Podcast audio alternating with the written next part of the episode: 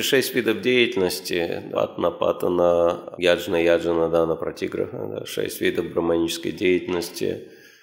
Это получать знания, передавать знания, обучаться ягем, обучать ягем, или проводить, проводить яги, обучать ягем, получать пожертвования и задействовать пожертвования в служении. Да.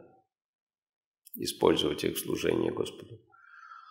А, вот, то есть схематически говоря, можно сказать, что это сфера образования, сфера культуры и социальная сфера, и сфера благотворительной деятельности. Культурно, социально, религиозная, можно сказать, да, это все в ягию входит.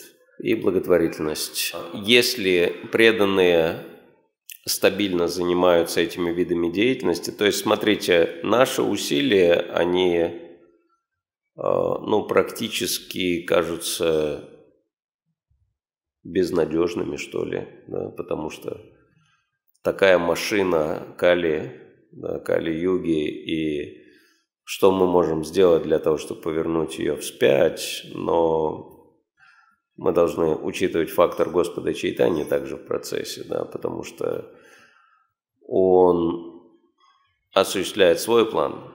То есть мы не способны на это, да, как Шила когда он приплыл в Америку, и скоро мы уже будем отмечать его прибытие да, в Америку вчера месяц минул с его отплытия он очень четко написал, что у меня нет ни сил, ни знания, никаких способностей, то есть только лишь по твоей милости да, что-то может произойти. То есть мы прикладываем, конечно, какие-то усилия, но мы понимаем, что наши усилия, наших усилий недостаточно. То есть все очень сильно зависит от милости Господа. Вот сейчас какие-то определенные события очень интересные происходят вообще глобально в мире.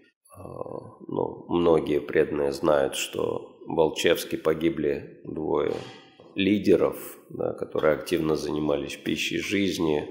И по факту, ну вот, в Восточной Украине, кроме как преданных, никто не кормит людей. А кормление, ну, это первое, в чем люди нуждаются, да.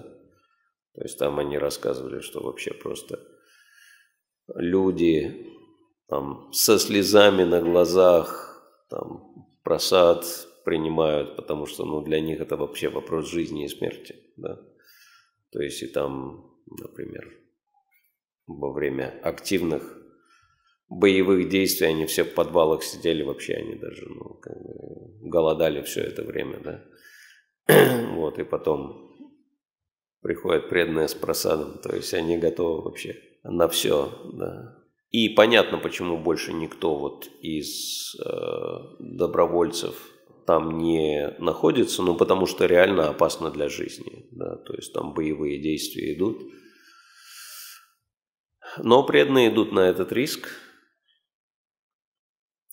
И, конечно, это очень высоко ценили всегда, но после того, как вот эти двое преданных погибли, и даже не потому, что погибли, но бывает, но то, что преданные не испугались и не а, бросили все и не убежали, а они продолжают.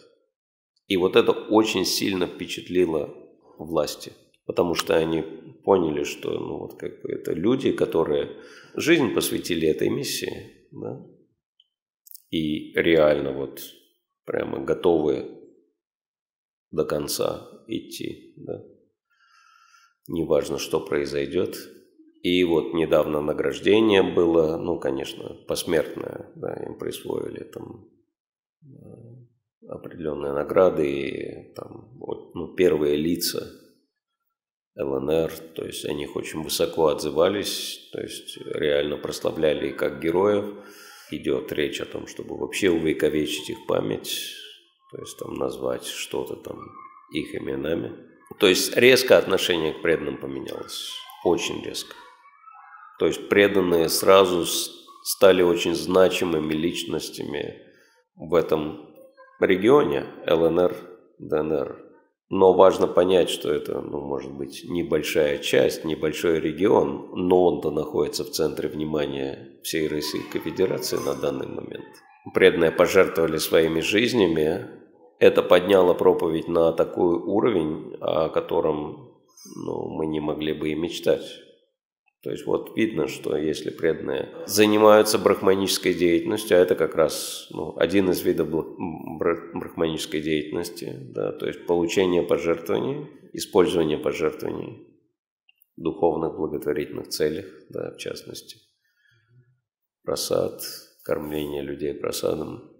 Это очень яркий пример для властей, и они уже воспринимают преданных совсем по-другому. Ну, то есть вот э, как-то так это происходит. Да, стабильность служения не остается незамеченной.